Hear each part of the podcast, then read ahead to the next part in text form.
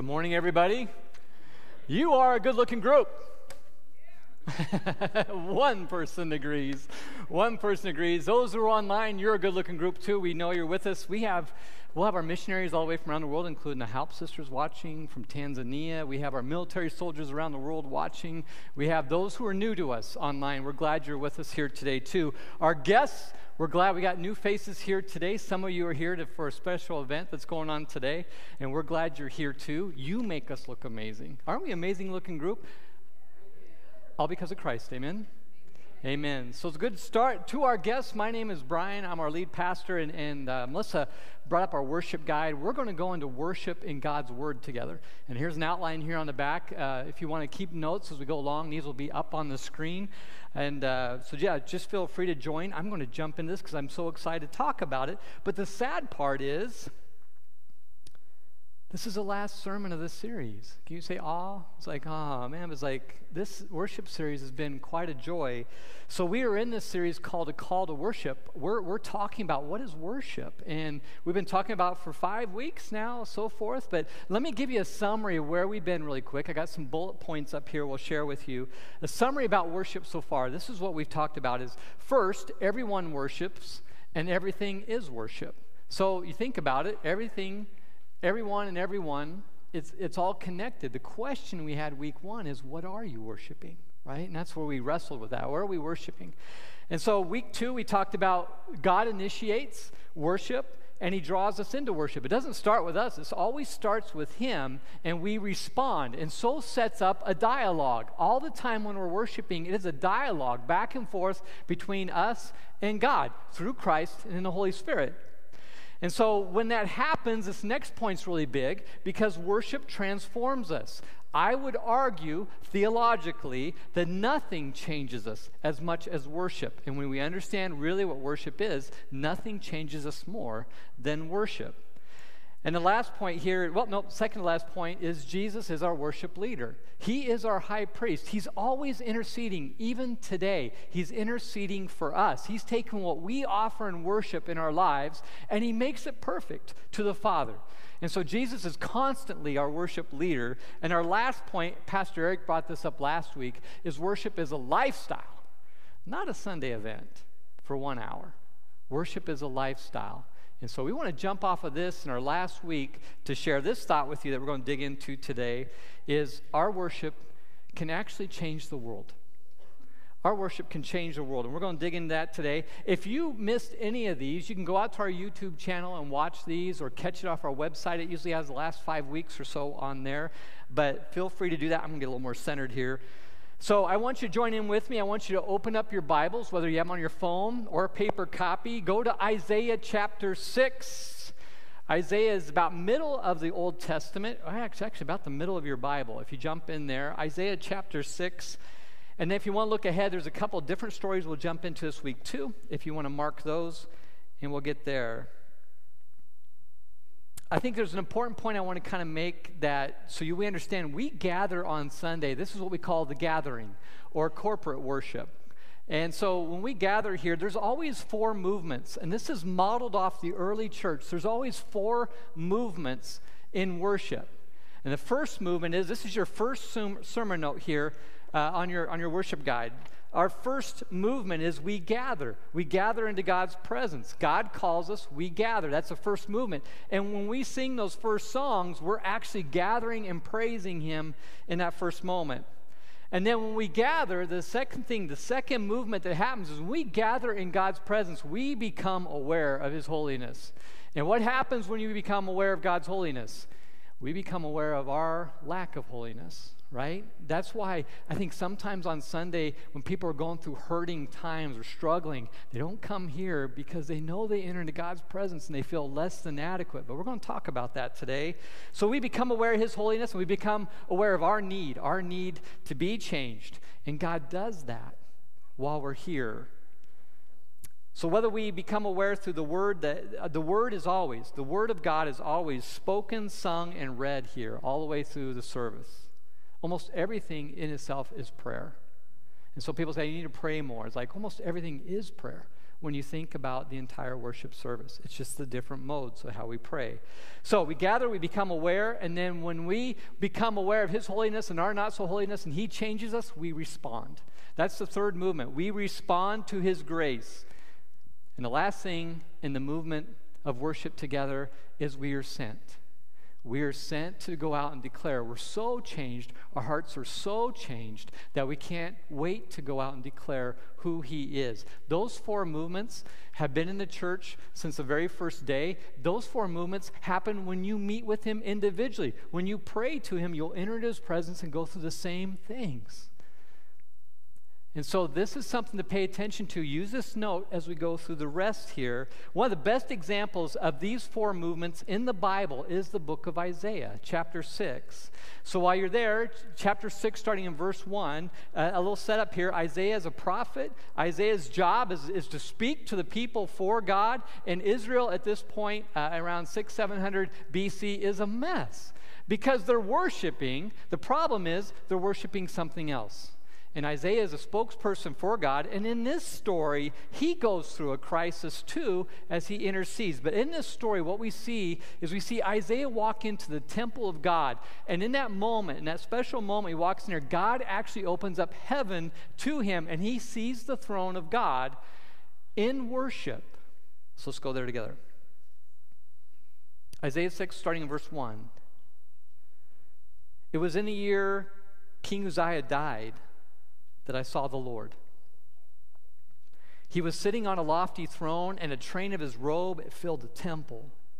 And attending Him were mighty seraphim, each having six wings. With two wings they covered their faces, with two they covered their feet, and with two they flew. And they were calling out to each other, "Holy, holy, holy is the Lord of heaven's armies. The whole earth is filled with His glory." And their voices shook the temple to its foundations, and the entire building was filled with smoke.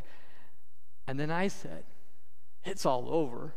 I'm doomed, for I am a sinful man.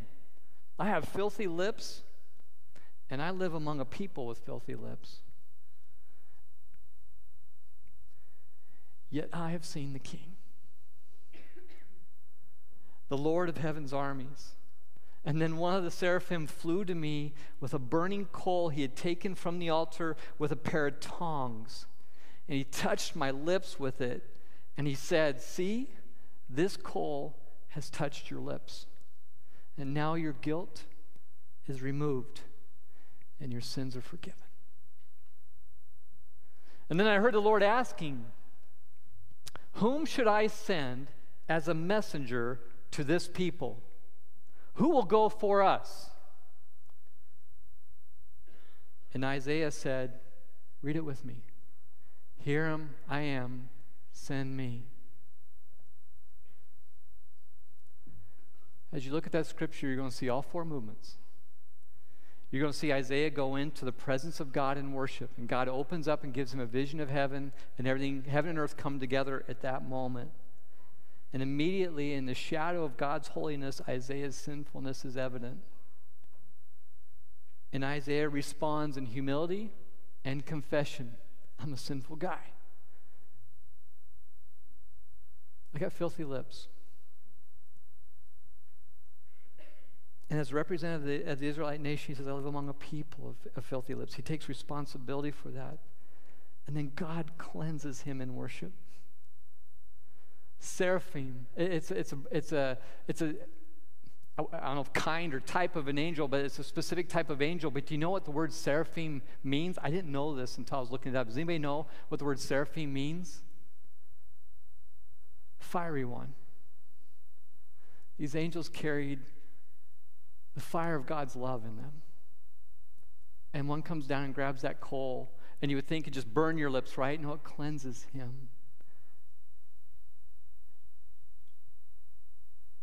And Isaiah is changed in that moment of worship. He's changed and transformed by the grace and love of God so much that he says these three words. He says, I see God. Now, that's not with these. That's with this.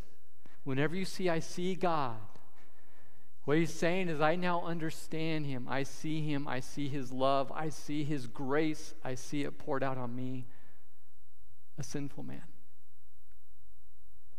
And so changed and so overwhelmed the last movement, Isaiah says, send me.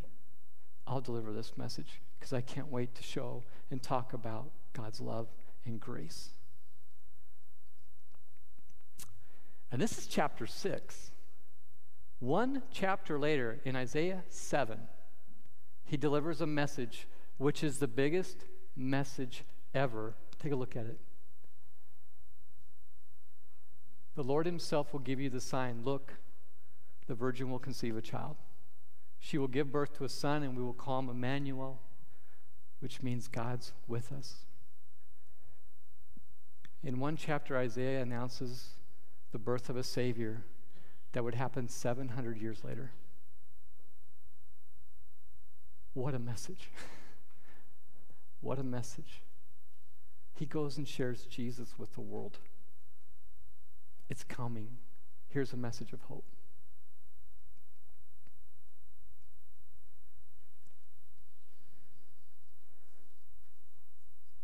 Let's take a look at uh, your second sermon note. Burning coals, light our hair on fire. I love this. Burning coals, light our hair on fire. When, when that burning coal, when God cleansed him in worship, Isaiah's hair was lit on fire. And he went out and couldn't stop talking about the love and grace of God. But true worship still works like this today, ladies and gentlemen. It is the number one way you and I are transformed and changed. These four movements are happening right now today in the presence of God together in this group. You know, I, I ran across this question. I thought it was a really good question. It asks, how do I know I worshiped? You ever think about that? How did I know? How do I know I really worshiped? And this is how I know. When we're in his presence like we are right here and right now, we know because in the shadow of his holiness, we realize where we're short. And we allow him in this moment to cleanse us. And when that happens, we become obedient because we don't like coming in his presence with anything less. But not only do we become obedient in how he changes us, we become passionate about the grace and love of God. Our hair gets lit on fire. That's how you know you've worshiped. Our hair is on fire to tell about Jesus. So today we're talking about, in this last installment here of this sermon series, about the impact of worship on, through us to the world. And we call this mission. The church was given a command by Jesus to go and tell. And we call that mission. It's our M word. And so I want to give you a quote here. It's your third sermon note. This is from a book by, written by John Piper. It's a classic called Let the Nations Be Glad. It's about the missional heart of the church. And this is a famous quote he has in here that's been used over and over. Mission exists because worship doesn't. Mission exists. Our call to go to the world exists because worship doesn't exist. People, and I would, I would modify this quote to say mission exists because true worship doesn't. There's people worshiping a lot of things out there, but many people are not worshiping the true God. And our mission is we're so changed in here, we're so changed in our lives that our worship goes out. And it impacts the world, and that's what mission is. And we go because we want others to know this worship and this life, this new life in Christ.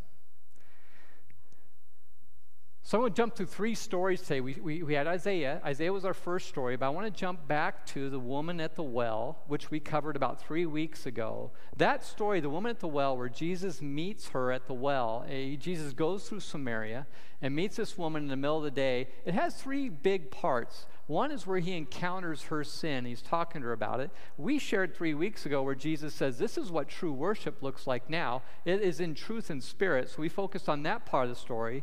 And so, but there's a third part of the story I want to go back to and share today. And in this moment, this woman encounters Jesus, God on earth, and her discussion is about worship.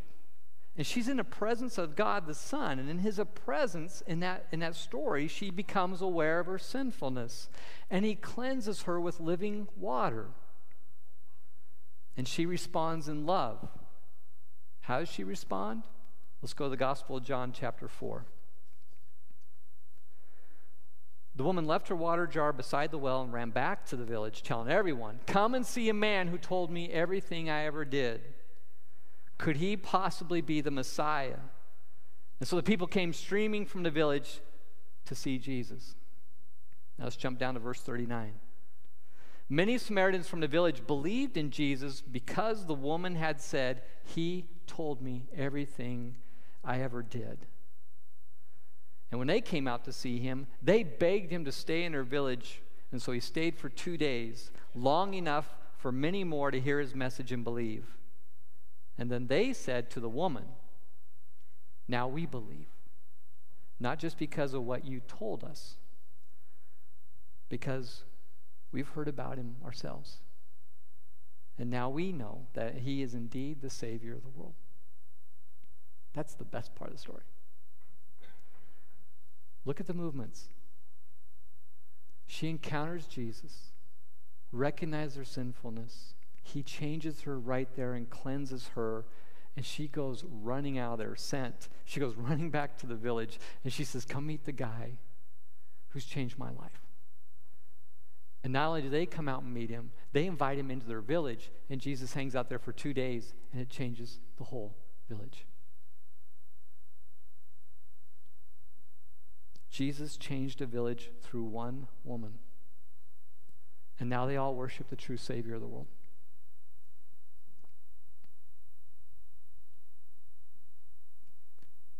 So let's talk, let's jump ahead to today a little bit. Let's talk about the church. What do these stories have to do with us? What happens when we together walk out of these doors here in a few minutes and have a lifestyle of worship that never stops? Let's look at our fourth sermon note together. People come to Christ because of our continual worship. I'm going to say this one more time because I think after five weeks you're going to be really tired of hearing it. Wor- worship isn't an event on Sunday for an hour.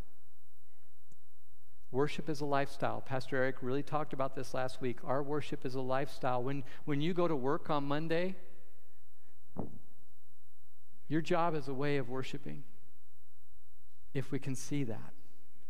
When I go to work, I can just go to work and I can create widgets, or I can go and worship the God Almighty and show him in my life in the way that I work.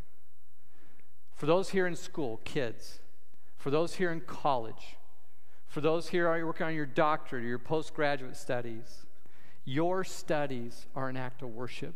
As God forms and shapes you, every time and every way that I study can be an act of worship to him. Our activities this week, we can go to Bill Snyder Family Stadium with fifty thousand people, and our lives there can be an act of worship. Or maybe not when you yell at the referees. I just thinking, just thinking, all right, all right.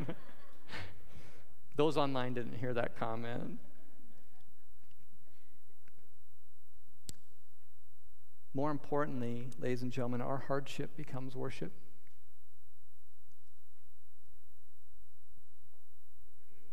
Do you know Christians get cancer?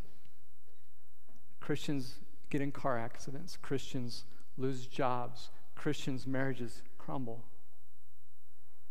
And it's how we worship in those moments that has a big impact. With bittersweet news, I share with you this morning that one of our very own John Kaiser passed away last night. I don't like the words "passed away." John entered into glory. I had the ability to be, the opportunity to be with family, as many of you did, over the last six days in hospice care, and all I saw there by his bedside was worship, as we all got ready to hand him off to Jesus. John, if you're listening, you lucky duck. But let's be there for Carlene, the boys, and the family as they deal with his absence today. And we pray that God's Spirit fills that gap. And let's be the church around them. That's how we worship.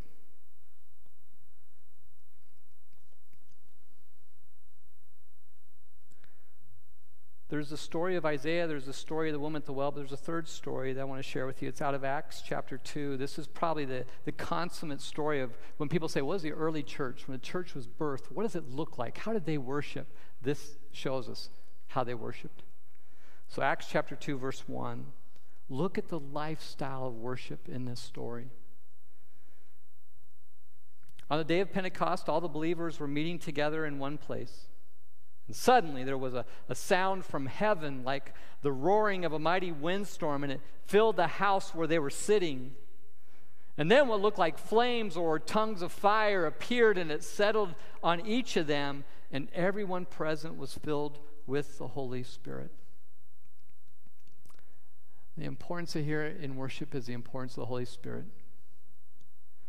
The Holy Spirit has an important role because of Jesus' life, death, and resurrection. The Spirit now dwells in us because of what that did for us. So the presence of the Holy Spirit is in us, so it's a big part of how we worship. Now let's jump on to verse forty-two. Look at this lifestyle worship in the Spirit. All the believers devoted themselves to the apostles' teaching and to fellowship and to sharing in meals, including the Lord's Supper, and to prayer. A deep sense of awe. If you have trouble with that word, use the word wow, but like the biggest holy wow you can ever imagine. A deep sense of wow came over them all, and the apostles performed many miraculous signs and wonders. And all the believers met together in one place, and they, and they shared everything they had. They sold their property and their possessions, and they shared the money with those who were in need. And then they worshiped together at the temple. Each day they met in homes for the Lord's Supper, and they shared their meals with great joy and generosity, all the while praising God and enjoying the goodwill of all the people. But look at this. And each day the Lord added to their fellowship those who were being saved.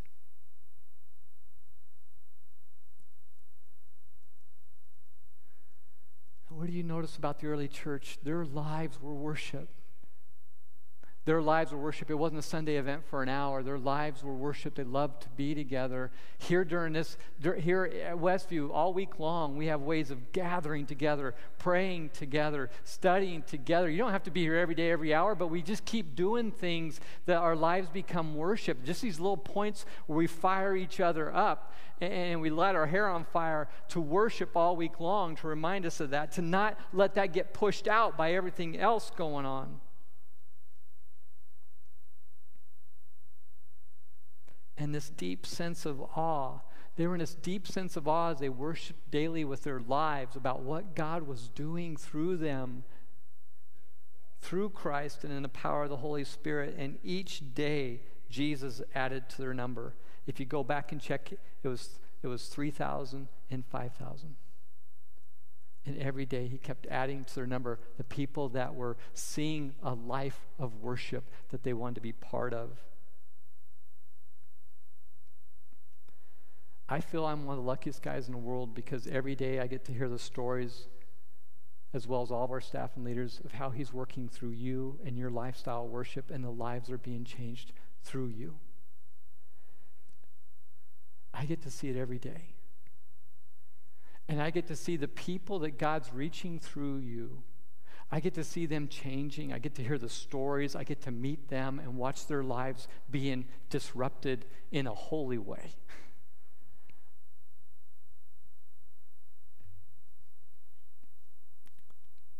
Your lifestyle worship has a huge impact. Every one of us in this room.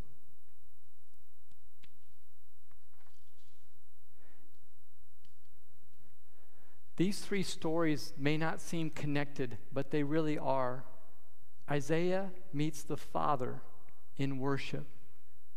And so changed is he, he announces the Son. When we go to the, to the Samaritan village, we're dealing with the Son, how Jesus changes us. And we go and introduce everybody to Jesus and what he's done, and we watch how he changes people. And then we went to the, to the church, and we've seen the power of the Holy Spirit, all the Trinity right there, Father, Son, and Spirit, who all work through you and I. They all work through you and I to change the world.